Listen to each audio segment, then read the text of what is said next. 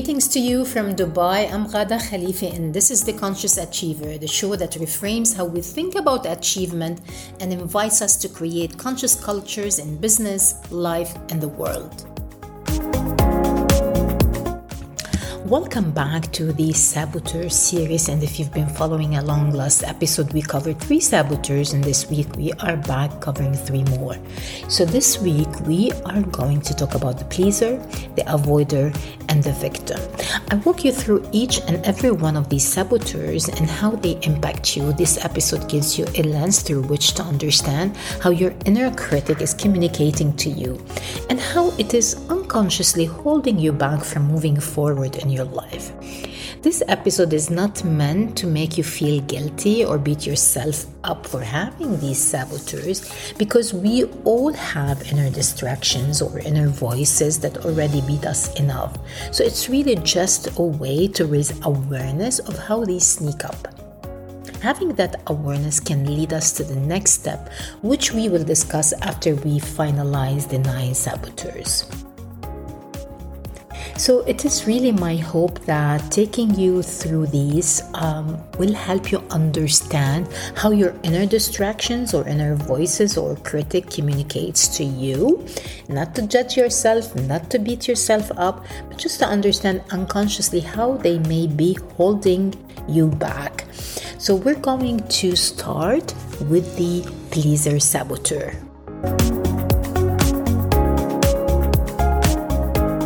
Well, the pleaser is mainly like this I really need you to like me. Are you okay? Are you good? Kind of that's the narrative of the pleaser. A pleaser tends to prioritize others over themselves. As a result, they feel resentment, they associate their worthiness with their sacrifice, which comes from a need to be liked by others, to be good, and to put others' need, needs before their own. A common thing that they might say, kind of like, I don't really have time to exercise or do something for myself because I have to take care of my kids or do something for someone else. You know, if I prioritize myself, I'm deemed to be selfish. And so that's the kind of narrative that's happening on the inside. I have a friend of mine who has the pleaser tendency. Uh, I linked her up to this colleague, which she happened. What happens that she missed on meeting her up online. So she texts me to apologize for missing the meeting with the other person because she felt obligated to me for connecting her with that person. Now, not only that, she has to berate herself and apologize to this person she missed the meeting with, but she went so far as to apologize to the person who connected her to the person. So, also, it's not about the act of apologizing, if that inner feeling, um, the deep, um, uh, the deep feeling that pleasing root grows. It's it's just uh, it's so ingrained in making them feel really not good about themselves. Now, when it comes to their productivity, time management, and seeking their own work and progress, people pleasers tend to overdo like volunteering and, and putting others' requests over their work and goals. They struggle with setting boundaries, whether at work, um, you know, taking a lot of uh, things from their boss, and they then an ability to say no to things or at you know with their friends or or even at home with their uh, partner or children. They're they really they struggle so much with setting boundaries because also they are unaware of their needs because they have prioritized others needs and therefore lost this connection to themselves. Often i have clients come to me and we start looking on what's the other side or what pleases them. And they they really struggle with that. They they really kind of felt disconnected from that and they take their time to find that connection again. And because they are super busy giving it away to everyone else, at the end it causes kind of a certain amount of resentment or envy over not having control over their time. And they start saying things like i got out of my way to take care of other people. No one is carrying that out for me. Really when they are giving there is the subconscious motivation. Is that there people's gonna give me back or they're gonna take care of me or like me because i'm giving. So there are expectations. There are expectations from others. When we think about conflict or feedback or criticism when this happens to the pleaser, it's really deeply, deeply upsetting to them because it they take it 100% personal. At the end, they fret over not necessarily how people perceive them, but the idea they might not have shown up for others the way they desire to. It's less so, you know, because like in my case i have the hyperachiever is more concerned with how others see me see me from a position of status.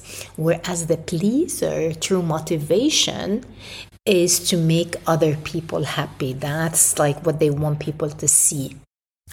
And so if for some reason they think they've done something that impacts someone else's happiness success or joy negatively that is so crippling to them as far as their personal joy, they miss their own personal joy because they're always prioritizing other people. They don't realize when other people are potentially taking advantage of them because they are super helpful.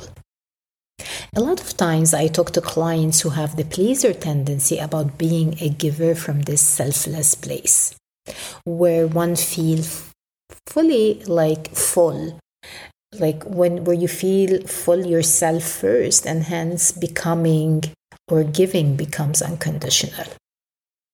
We talk about how much of giving is supporting them and others, supporting them and supporting others, and how it hinders their well being, their performance, and mostly important, most important, really, it building those authentic and healthy relationship and not relationship that are conditional so in our um, sessions we spend time really kind of going through what differences look like and how to leverage their, their giving spirit to serve them and serve others.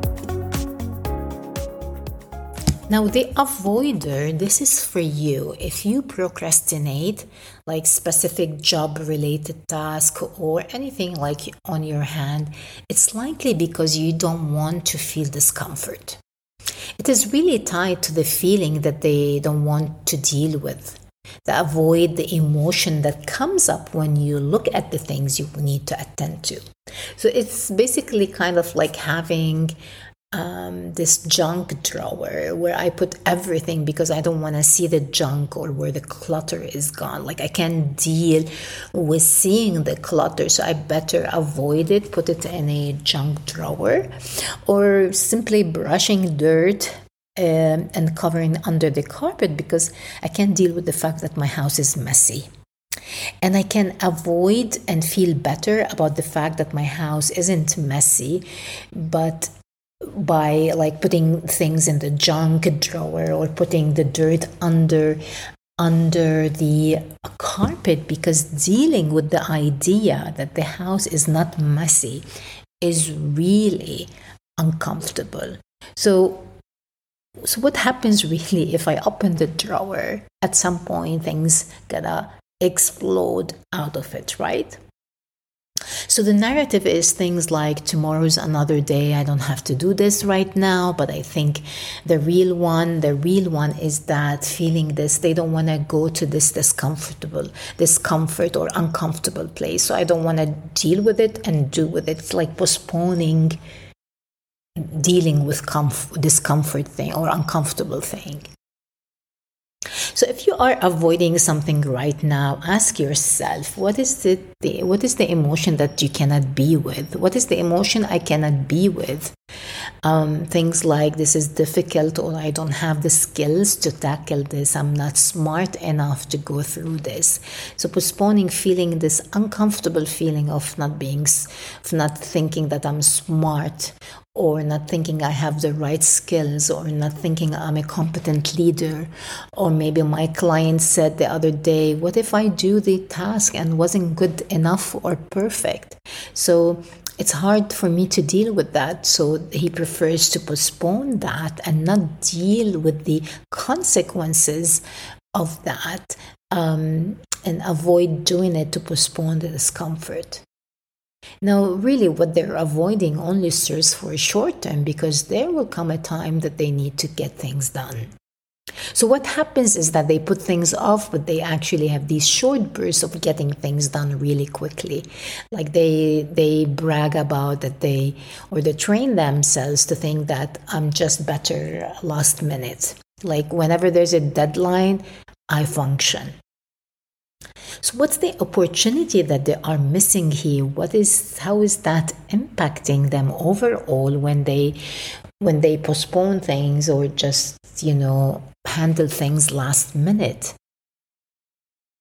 They they actually they don't give themselves the satisfaction that comes from knowing that they can handle hard things or the opportunity of developing that resilience the opportunity of gaining mental space that frees them up to handle other things in life or or, or what my client told me the other things that like it's in the back of my head if i'm procrastinating or not dealing with it, it's still in the back of my head and it's still taking mental space so I'm not present with my family. Like I can't enjoy things because that thing is always on the back burner.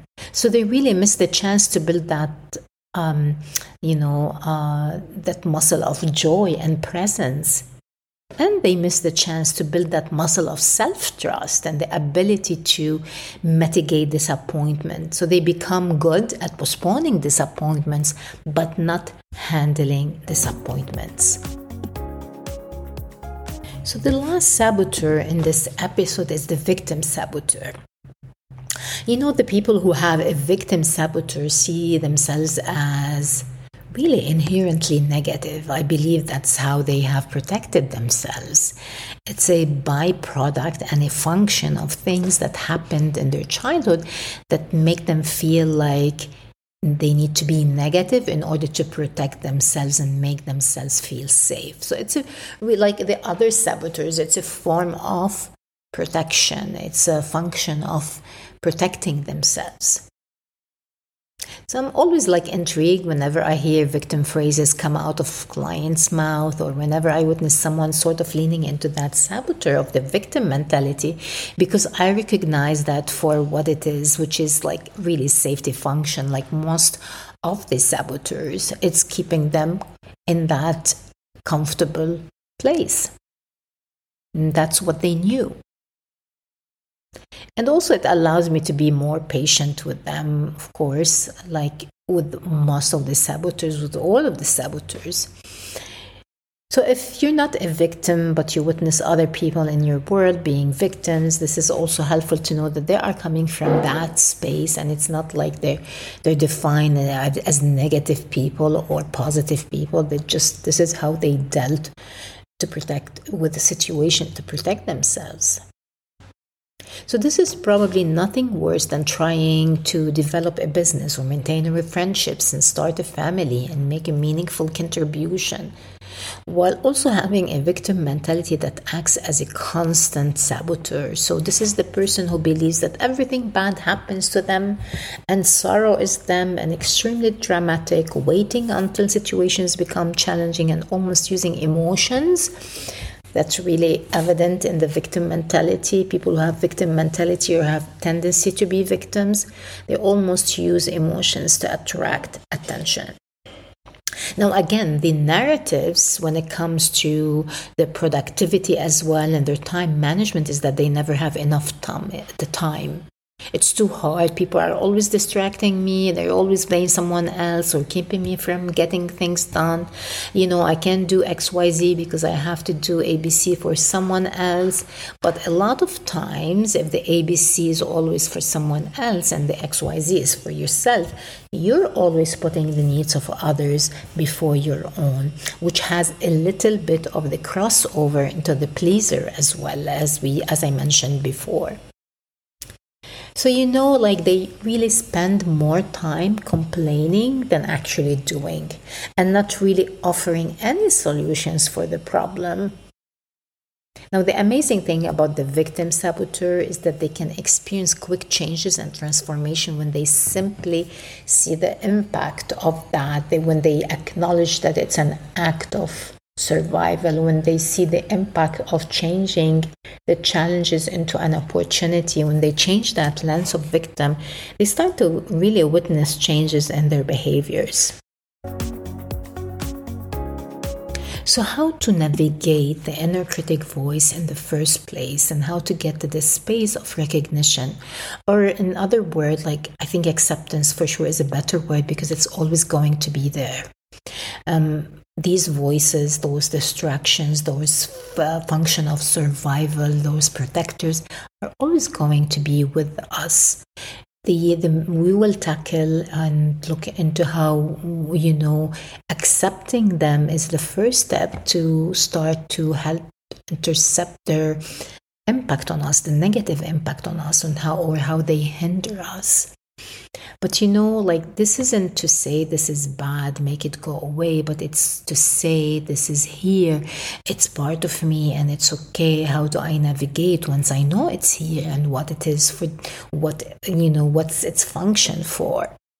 And for those of you who have struggled with understanding why you're afraid of what you're afraid of, these are deeply insightful lenses to help you look at your fears through so that you can actually understand the narrative of your inner critic and kind of normalize it and kind of accept it because that's the beginning of intercepting it. So, when I come back next week, I'm going to take you through our last saboteurs, which are hyper rational, hyper achiever, and the hyper vigilant. And really can't wait to hear from you, Sue, as to how helpful it is for you to understand the voice of the inner critic and how they're communicating actually with you um, in order to kind of end their narrative to keep you safe. So I'd like to hear in the comment section which ones of these resonate with you.